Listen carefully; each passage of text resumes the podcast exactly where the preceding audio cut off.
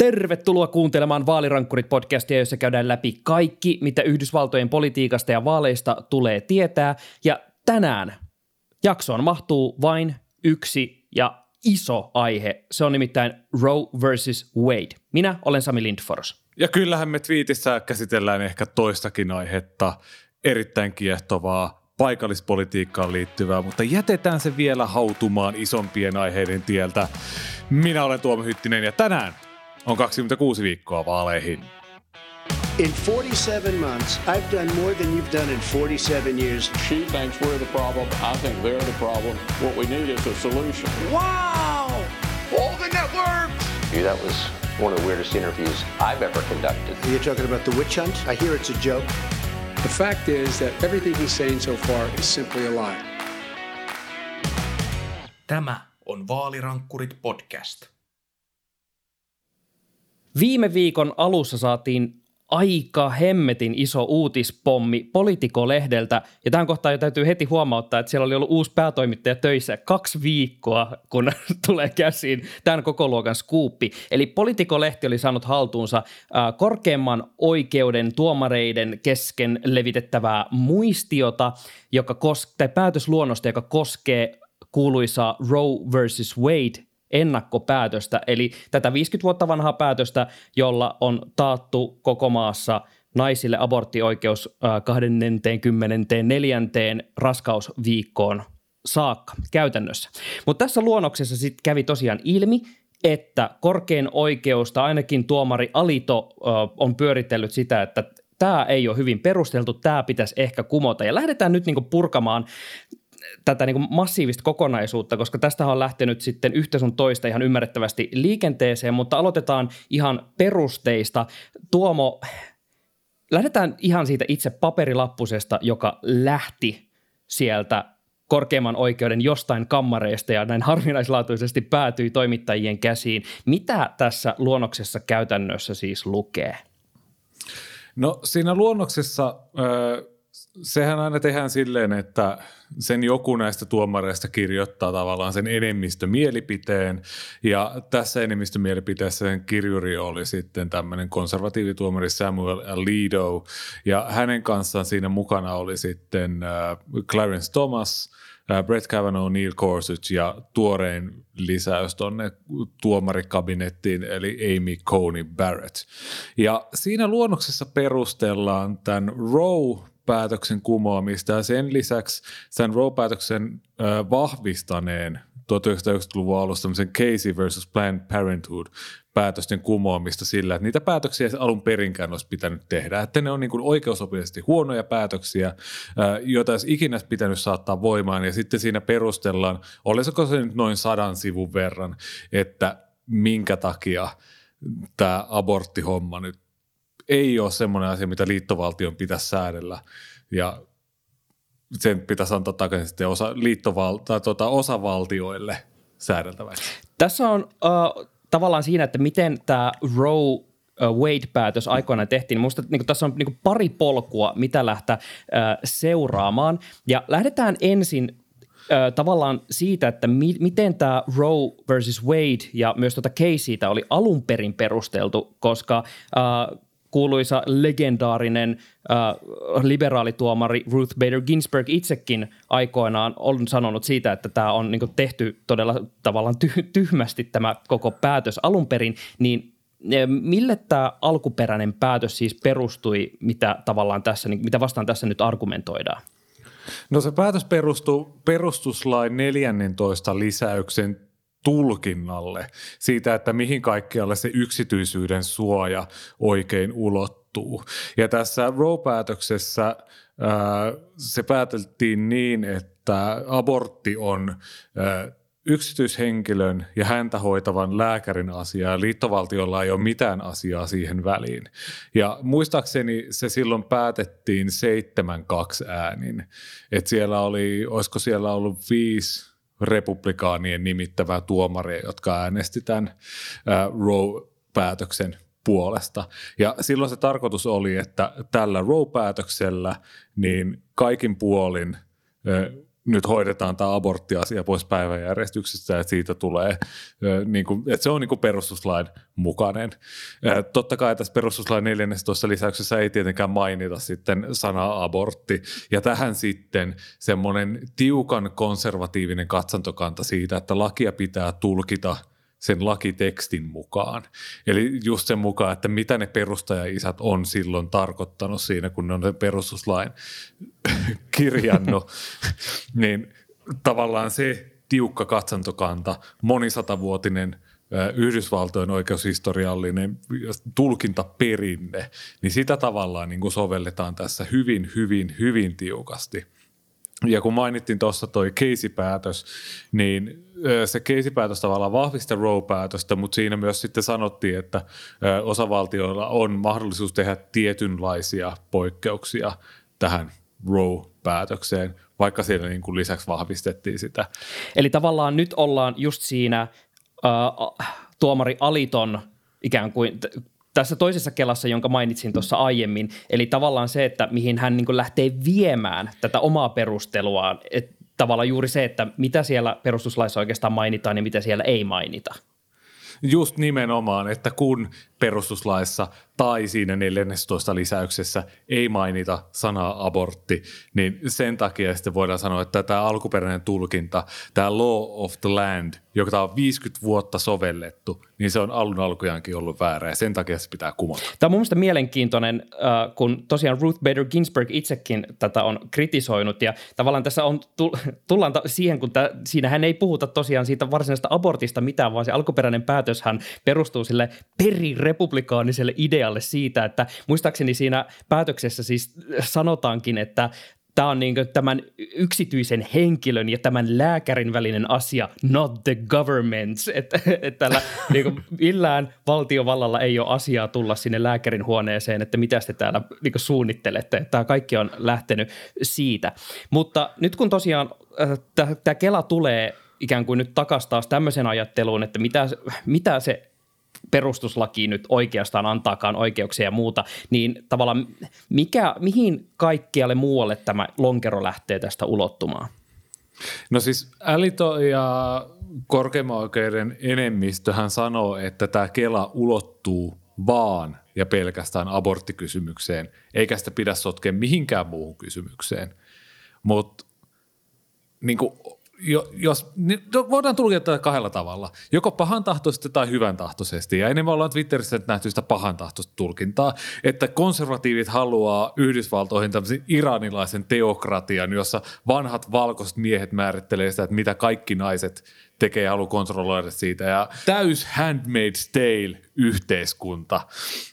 Mutta koska Vaalirankkurit podcastissa halutaan tulkita hyvän tahtoisesti, niin käytännössähän tämä tiukan tekstuaalinen tulkinta tarkoittaa sitä, että konservatiivit haluaa tällaisen 1700-luvun lopun yhteiskunnan, jolloin valkoiset orjanomistaja-miehet määritteli, että mikä on laillista ja mikä ei. Et silloin kun perustuslakia kirjoitettiin, niin ei silloin naisilta kysytty, että miten tämä abortti nyt oikein pitikään hoitaa, vaan silloin ajateltiin, että niin kuin, no abortti on murha ja varmaan abortin tehneitä naisia kannatettiin, että voidaan polttaa noitina. Ta- siis, tämä hirveä hetki. Tämähän, tämähän, tämähän, tämähän on se yhteiskunta, mitä, mitä niin kuin tällaisella tiukon tekstuaalisella tulkinnalla tavoitellaan. Tämä, siis, tämä on ihan hirveä asia, asia nauraa, mutta täytyy sanoa, että se jotenkin yllätit mut täysin tässä hyvän tahtoisessakin tulkinnassa. Että, tai, no niin, lähdetään tästä tota, eteenpäin.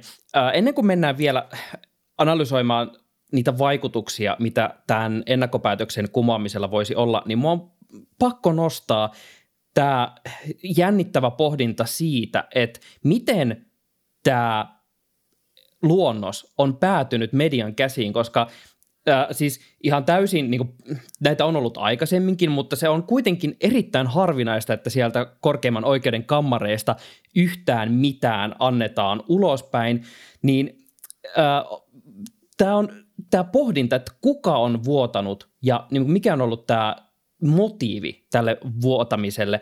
Tota, Tuomo, millaisia teorioita sä oot itse punninnut semmoisina, mitkä on kiinnittänyt sun huomioon?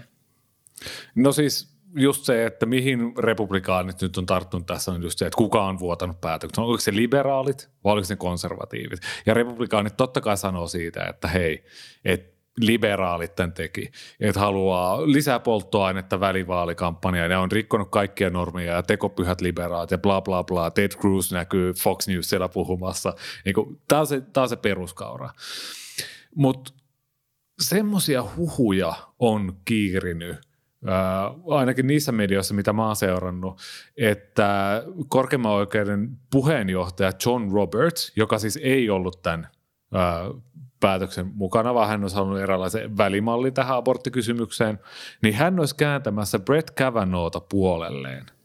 Mm-hmm. Ja, ja siellä oikeuden sisällä on joku konservatiivien joku siis avustaja tai en usko, että tuomari itse, mutta joku semmoinen henkilökuntaan kuuluva tyyppi, joka on laittanut tämän kannan julkipolitikolle. Ja silloin kun nämä kannat tuodaan julkisuuteen, ne samalla lukitaan. Alkaa häikäilemätön painostuskampanja, siis ei pelkästään liberaalien puolelta. Siellähän on nyt isot otsikot Yhdysvalloissa siitä, että äliton kodin ulkopuolella on protestoijia, mutta samalla kaikki konservatiiviryhmät, jotka on auttanut nämä konservatiivituomarit valtaan, on ihan innoissaan siitä, että hei, nyt abortti kielletään, hei nyt te ette niin kuin perännyt tästä että me ollaan nostettu valtaa, te olette meille velkaa.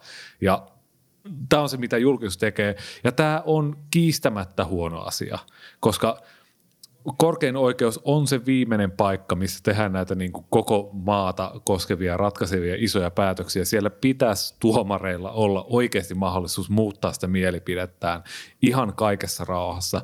Luoja tietää, että minkä näköisiä papereita siellä on niin kuin kierrelty ja millaisten lopputulemien kanssa siitä on tultu sitten ulos. Että tälleen oikeustieteilijänä niin kyllä mä ymmärrän tämän republikaanien tämän talking pointin, mitä hän on siellä antanut.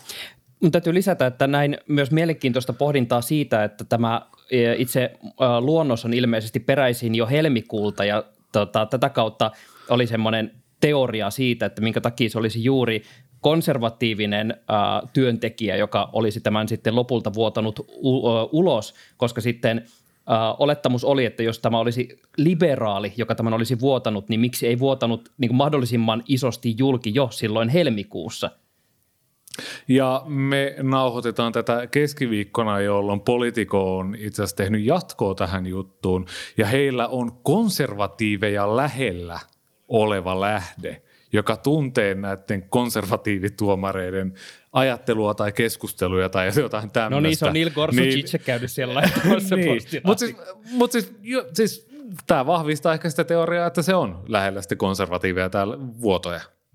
Tällä spekulaatiolla sinänsä ei ole ihan hirveästi nyt merkitystä siihen kokonaiskuvaan, mitä tässä on mahdollisesti tapahtumassa. Lähdetään analysoimaan vähän sitä, että jos kesäkuussa korkein oikeus ilmoittaa, että kyllä, että tämä Roe versus Wade pää, ennakkopäätös kumotaan, niin minkälainen ketjureaktio tästä lähtee syntymään? Joo, mä kehotan kaikkia kuuntelemaan NPR Politics podcastista sellaisen ö, arkistojakson, minkä he tuuttaisi julki siitä, että millainen oli maailma ennen Roe versus Wade-päätöstä. Silloin puhuttiin kuitenkin sadoista tuhansista, miljoonista ö, laittomista aborteista, jotka tehtiin kotikonstein. Siis sairaaloihin ympäri maata tuli naisia, jotka niin tosi pahassa jamassa, koska olivat tehneet kotitekoisen abortin. Nykyään se on onneksi paljon ö, helpompaa tehdä, että ei, ei niin sanotusti niin kuin henkariabortteja, mutta kyllä siinä näkyy semmoinen tietynlainen ö, tuloihin ja luokkaan ja yhteiskunta-asemaan liittyvä semmoinen epätasa-arvo. Että köyhät naiset kärsii jälleen, jos abortti kielletään no, missä tahansa osavaltiossa, että sen osavaltion asukkaat, sen köyhät naiset, joilla ei ole mahdollisuutta lähteä joko toiseen osavaltioon tekemään sitä aborttia tai ei ole mahdollisuutta tilata aborttipillereitä ja tehdä sitä niin kuin aborttia kotona tai niin kuin ei ole kaveria, joka kuskaisi häntä sinne toiseen osavaltioon, niin tässä näkyy ehdottomasti tämmöinen niin luokkakysymys. Kyllähän se on helppoa sellaiselle rikkaalle, hyvätuloiselle, valkoiselle naiselle mennä viikonloppu reissulle Kaliforniaan ja niin kuin siellä hoitaa tämä homma pois alta. Mutta sitten niille, joilla on lapsia muutenkin, niin no, ei välttämättä saa tehtyä mm. sitä aborttia, vaikka haluaa. Tästä on itse asiassa, täytyy mainita mainio podcast-jakso, Mistä maailma puhuu podcast, joka löytyy Yle Areenasta viime syksynä, kun äh, tota, oli paljon puhetta tästä Texasin äh, aika hardcore aborttilaista, joka kieltää kuudennen raskausviikon jälkeen abort, abortin tekemisen, niin siinä podcast-jaksossa Iida Tikka, Ylen Yhdysvaltain kirjeenvaihtaja ja Jenny Matikainen keskustelee tästä Yhdysvaltain aborttikeskustelusta just tästä kulmasta, eli tämä tasa-arvokysymys, mikä tähän myös liittyy ja se, että miten nämä aborttilait kohdistuu just kaikista niihin niin heikko, heikko-osasiin ja niihin, joilla ei ole mahdollisuuksia ikään kuin tehdä mitään kierto, kiertoreittejä Kaliforniaan tai mitä vaihtoehtoja siihen sitten jää. Ja ne, jotka ehkä kavahti tuossa alkupuolella sitä Handmaid's Tale-vertausta, niin nythän on nähty tämän päätöksen aikana, päätöksen jälkeen ihan siis hulluja lakiehdotuksia, lakiesityksiä osavaltioissa. Esimerkiksi Louisianassa on prosessissa semmoinen laki, jossa aborttia tekeväinen nainen halutaan saada murhasyytteen alaseksi.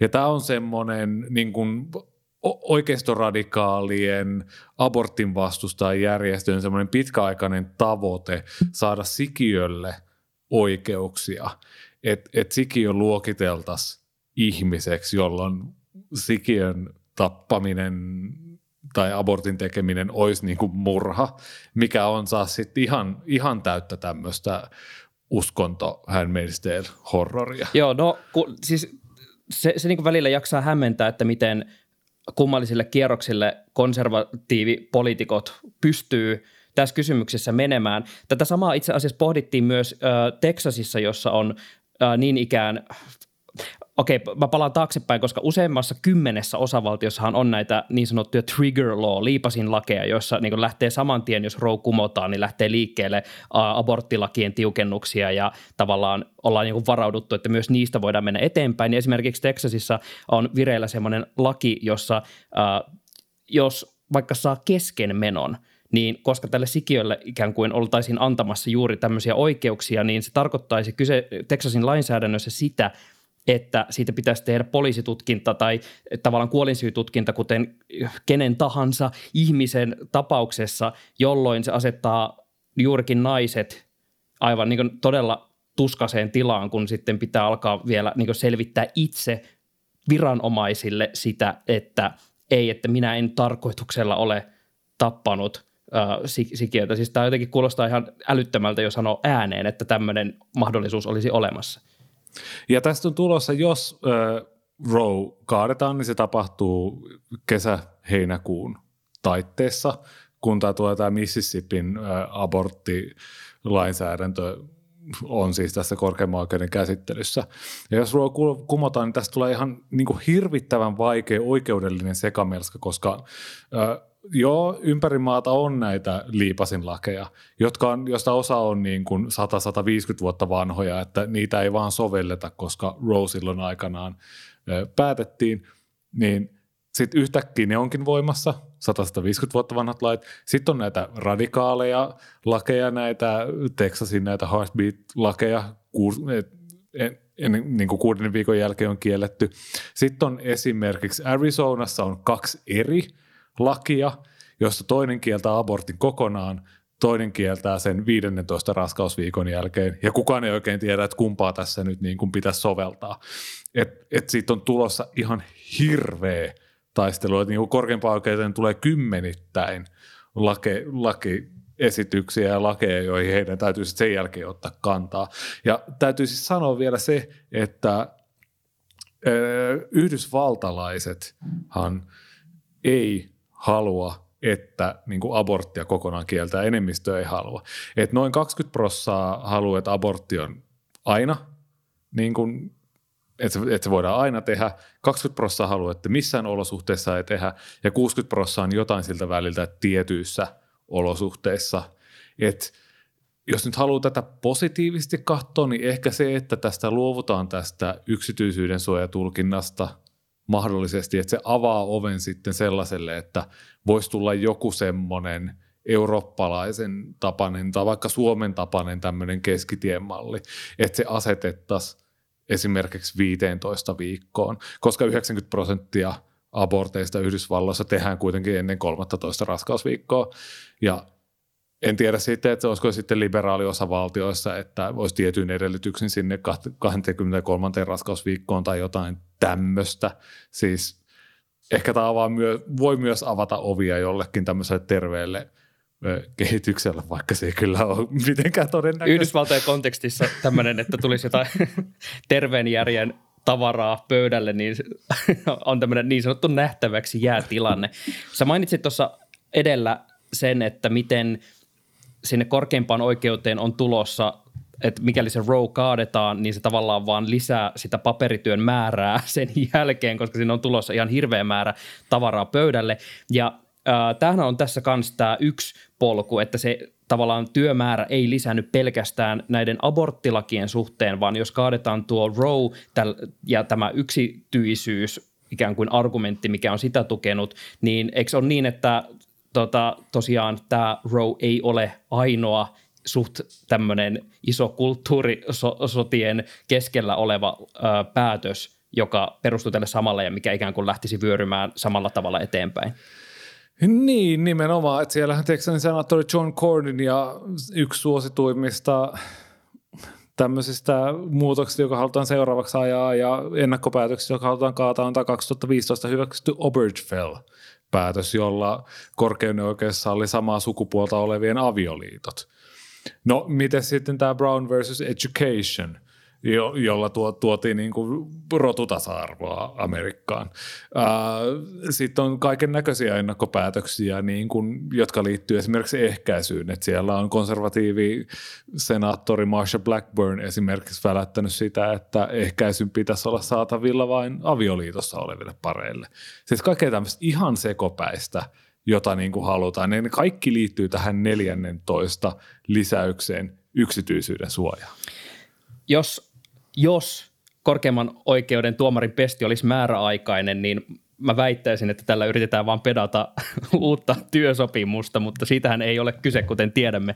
Siellä eli eliniän roikutaan, mutta työ ei tosiaan tule loppumaan. Mä on pakko tässä kohtaa myös nostaa semmoinen huomio esille, kun ää, mitä mä oon tota, lukenut ja tota, kun opiskellut tavallaan nyt tämän hässäkän myötä, että ää, minkälaiset te, niin tekijät ovat vaikuttaneet siihen, että vaikka on tullut tämä Mississippin laki, ää, joka on mennyt sitten niin eteenpäin just korkeimpaan oikeuteen, nyt ollaan tosiaan tässä pisteessä, että odotetaan käytännössä sitä, että se korkein oikeus vaan painaa nappia ja row kumotaan, niin nämä presidenttien tuomarinimitykset, kun presidentit saa nimittää näitä tuomareita, ja me ollaan keskusteltu, ja mikä nousee mediassa ihan muutenkin, tämä siis koskee ihan myös Yhdysvaltoja, yhdysvaltalaismedioita, että puhutaan juuri näistä korkeimman oikeuden tuomaripäätöksistä, joilla totta kai on se isoin valta, ja ne on ymmärrettävästi iso uutinen, mutta kaikki ne muut tuomarinimitykset, jotka on ikään kuin ollut sitä liukumäen rakentamista sieltä, niin kuin, sieltä loppupäästä ja tavallaan ne korkeimman oikeuden tuomarinimitykset on ikään kuin siellä ylhäällä se niin kuin näyttävin, kun sieltä pääsee sitten laskemaan alas. Donald Trumphan nimitti just kans, uh, siis presidentit tyypillisestikin nimittää, mutta hän nimitti ihan valtavan määrän juuri liittovaltiotuomareita ja valitustuomioistuimia. Siis mun täytyy sanoa, että mä en ole juristi enkä tota, tiedä yhtään, että miten nämä kaikki oikeusasteet kääntyy. Mutta siitäkin oli, on ollut puhetta, että pelkästään sinne korkeimpaan oikeuteen hän lupasi viedä tuomareita, jotka niin vastustaisivat tätä rowta ja vähän niin kuin samalla tavalla annettu lupauksia eri osavaltioihin, että kun nimitetään, niin nimitetään just niin kuin tämmöisiä konservatiivituomareita, jotka on näiden kristillisten arvojen puolella. Ja kun tässä niin mietin, että miten, mitenhän tämmöinen foliohattu pitää paikkaansa, niin onhan täällä tämmöisiä esimerkkejä, kuten esimerkiksi tuolla Teksasissa, jossa tuli voimaan tämä, se kuude, kuudennelle, kuudennelle viikolle yltävä se tosi tiukka aborttilaki, niin sielläkin tuomarit antoi sen pitää voimassa, kunnes korkein oikeus sen käsittelee. Ja sitten Floridassa tuli, oli uusi vaalilaki tulossa voimaan. Sitten tuli Obaman nimittämä liittovaltiotuomari, joka sanoi, että hei, tämä on tosi rasistinen, että te, te niin käytännössä heikennätte mustien ja latinojen niin mahdollisuutta äänestää, että tämä ei voi tulla voimaan. Mutta – Laki sai tulla voimaan, koska sitä ylempi korkeus, ö, oikeusaste sanoi, että ei, että tämä on liian lähellä vaaleja, että me annetaan tämä mennä läpi. Ja nämä tuomarit, jotka ton päätti, oli just Trumpin nimittämiä. Ja tavallaan mun täytyy sanoa, että mä en niin tiedä, että missä suhteessa mä oon lisännyt pää, pääni ympärille foliohattua tässä, mutta just tämä, että miten paljon oikeastaan voidaan pedata tällaisen politiikan edistämistä just näillä tuomarinimityksillä. Ja mä kyllä itse asiassa lukisin New York Timesilta lisääkin tavallaan tästä, että millaisia asioita voidaan pedata juuri tällä sektorilla, kun nimitetään näitä tuomareita. Niin, onhan tässä nähty siis, että esimerkiksi vaalien kontekstissa Alabaman kartta oli liian lähellä esivaaleja, jotta sitä oltaisiin voitu hylätä, joten sen annettiin mennä nyt toistaiseksi esivaalit ja todennäköisesti välivaalit käydään sillä kartalla, joka on oikeuskäsittelyssä, kun taas sitten New Yorkissa se heitettiin roskiin ja siellä pitää mennä nyt vanhalla kartalla, vaikka New Yorkin päätös annettiin Alabaman päätöksen jälkeen. Että niin kuin ihan tämmöistä hullutta joka puolella. No niin, eli kuten ollaan tässä jo tota, varmaan kaikki huomattu, että todella tämmöisten niin isojen perustavanlaatuisten päätösten äärellä tässä siis ollaan, että et, et se ei ole vaan yksi päätös, joka kumotaan, vaan sillä on vaikutuksia niin kuin valtavasti koko maassa ja ihan, ihan siihen, että miten politiikkaa koko maassa oikeastaan tehdään. Si- tämä huomioon ottaen, miten puolueet on Tuomo susta nyt niin ottanut tämän tilanteen haltuun? Miten tähän on reagoitu? No demokraateilta on tullut tämmöinen pikainen laki, lakialoite, että nyt niin taattaisiin abortti koko liittovaltion tasolla, koska Chuck Schumer ilmeisesti haluaa, että jossain internetin kätköissä on joku arkistokama siitä, että miten on herran vuonna 2022 äänestetty aborttilaista. Että demokraatit ovat yrittäneet. Joo, ja se on pelkkää showta ja niin kuin sit Chuck Schumer voi sanoa, lähettää yhden twiitin ja sen jälkeen ketään ei oikeastaan kiinnosta. Mutta ehkä vähän yllättävää ollut se, että demokra- eikä anteeksi, republikaanit on ollut aika hipi hiljaa. Hmm. Koska, kuten aiemmin sanoin, niin aborttia kannattaa kansan ylivoimainen enemmistö. Vähän on heitelty täkyjä, radikaalemmat jäsenet on väläyttänyt sieltä tämmöisiä ihan Taleban juttuja, mutta McConnell on tyytynyt sanomaan, että hän ei sulje pois kansallista lainsäädäntöä abortin kieltämiseksi, jos republikaanit voittaa välivaalit. Se oli musta oikeastaan aika jopa rohkea lausunto, siis ottaen huomioon just ton, että miten kuitenkin enemmistö kansasta tukee jonkin asteista aborttioikeutta ja sitten Mitch McConnellilta tuo, tuo oli tuommoista niin sanottua ulkopolitiikkakieltä, että, että en, en sulje pois tällaista mahdollisuutta, että sitten niin säädettäisiin lailla että, että me jopa kiellettäisiin niin koko, val, koko valtiossa abortti. Että tavallaan se niin tuo on ihan selkeä semmoinen, että hei, että tässä olisi muuten vielä tämä tulitikku sinne liekkeihin, jos kelpaa. Siis olisi tosi mielenkiintoista nähdä, että jos ja kun republikaanit ottaa enemmistön senaatissa, niin onko ensi vuonna Mitch McConnell valmis heittää tämän filibuster-säännön ikkunasta ulos – sen takia, että republikaanit haluaa jonkinnäköisen aborttirajoituksen Joo, siis liittovaltion lainsäädäntöön. En yllättyisi enää, enää lainkaan tästä. Ja tavallaan nyt, nyt, nyt kun sä heitit ton, ja tota, demokraatitkin on tätä filibusteria tai sen kumoamista jo tässä tota, väläytelleet, niin minkälainen ase tästä teemasta voi tulla demokraateille ajatellen välivaaleja, koska kuten just monta kertaa jo painotettu, että enemmistö kansasta kuitenkin jossain määrin tukee abortteja, niin tota, luulisin, että tästä saisi jotain intoa sinne, tota, kun yritetään saada kannattajia liikkeelle. Kyllä mä luulen, että tämä on iso lahja tässä vaiheessa, että republikaanit olisi halunnut mennä sinne inflaatio ja Joe Biden ja Ukrainan sota ja korona ja koulut ja tällä kulmalla. Et nyt kun tulee joku tämmöinen orgaaninen uusi asia, jolla on kansan tuki, niin eh, kyllä republikaanit on vähän pulassa ja demokraatit varmaan saa rahoitusta nyt paljon enemmän tämmöisiltä no ylipäänsä äänestäjiltään ja äänestäjät mobilisoituu paljon enemmän semmoisissa paikoissa kuin esimerkiksi Georgia. Ehkä keskilännessä on tämmöisiä paikkoja, joissa on uhkana se, että abortti kielletään, jos siellä tulee republikaanien värisuora toisaalta abortti ei ole hirveän iso tai tärkeä asia Yhdysvallassa. Että kyllä se edelleen on se oma lompakko ja se inflaatiolaukka, mikä siellä ehkä eniten sitten kuitenkin ratkaisi. Joo, ja mä itse mietin myös siltä kantilta, kun tuossa just aiemmin jo niin naureskeltiin sille, että niin nyt demokraatit saa niin herran vuonna 2022 niin merkinnän siitä, että he ovat yrittäneet viedä tätä aborttioikeutta lainsäädäntöön. Että he eivät ole saaneet sitä näinä vuosikymmeninä aikaiseksi, he eivät ole halunneet tehdä sitä, ja nytkin se menee niin ihan penkin alle, vaikka just tällä hetkellä heillä on kaikki valta käsissään. Okei, ei ole superenemmistöä senaatissa, mutta kuitenkin niin tällä hetkellä demokraatit ovat vallankahvassa, se ei siltikään onnistu.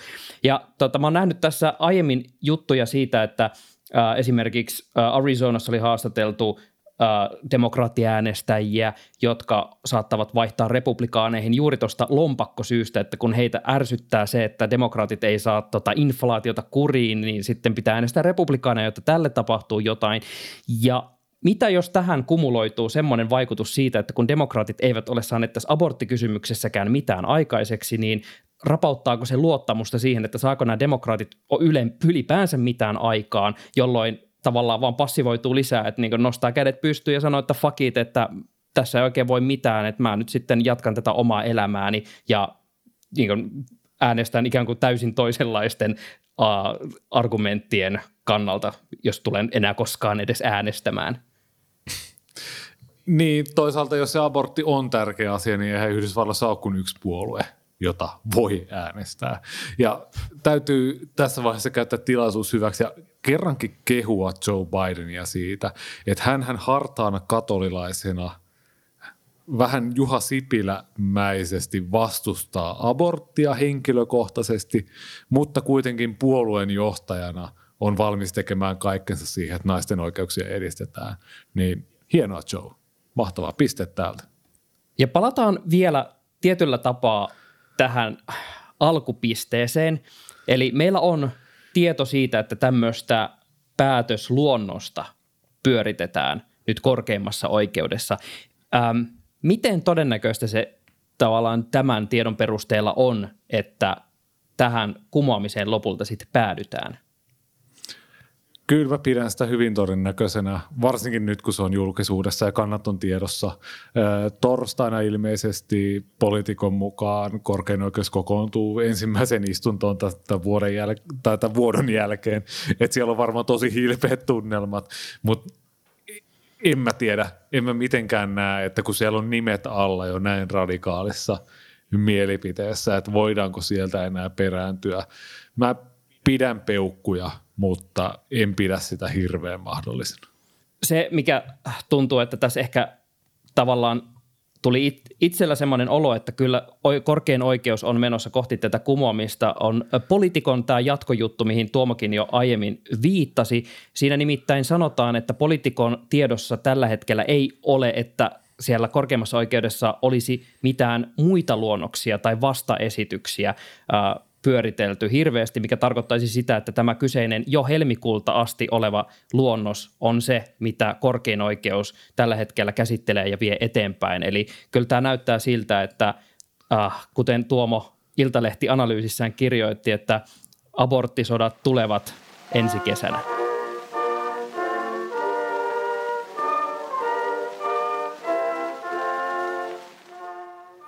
Kaiken takana twiittiosiossa lähdetään keskilänteen, jossa paikallinen lehti Heartland Signal, joka uutisoi kaikesta politiikasta ja poliittisista asioista keskilännestä, on kertonut Indianan republikaaniehdokkaasta Andrew Wilhoitista näin.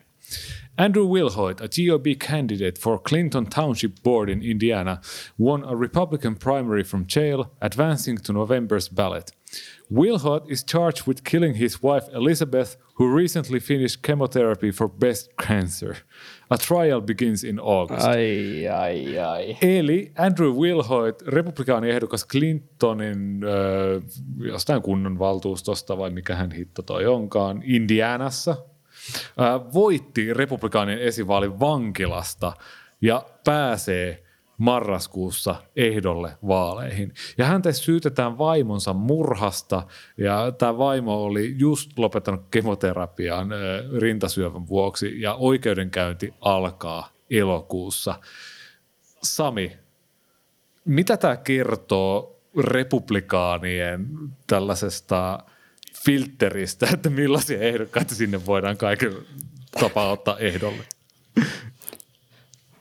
Tota, mun täytyy sanoa, siis tämä on aivan hirveä, hirveä tapaus. Siis mä jotenkin, kun mä kuuntelin, kun sä luit, luit tätä, niin on sillä, että voi apua.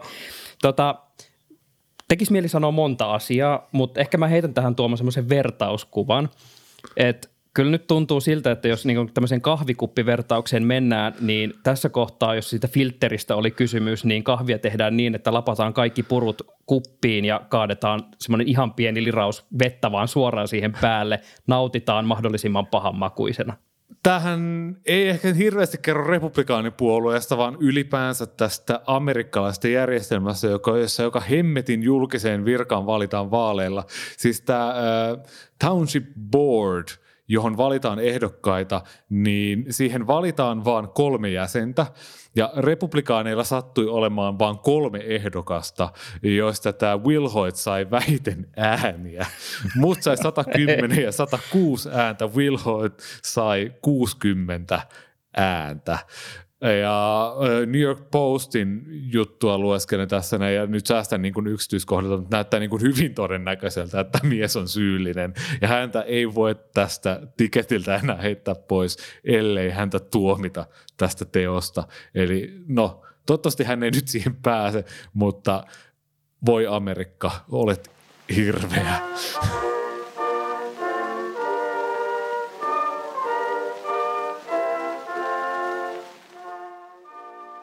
Kiitos, että kuuntelet Vaalirankkurit podcastia ja muistutuksena, että mikäli nämä kaikki uutiset ja poliittiset kummallisuudet rapakon takaa aiheuttavat sinussa hämmennystä ja kaipaat vertaistukea, niin sitä on saatavilla Twitterissä. Sieltä tavoitat meidät tägäämällä at tuomohytti, at Sami Lindfors ja at vaalirankkurit. Ja vaikka olisit viime kesän kuntavaaleissa saanut 60 ääntä tai vähemmän, ei se mitään. Kerro meistä silti äänestäjillesi, meille kelpaavat kaikki. Vaalirankkurit palataan parin viikon päästä. Nyt moi moi!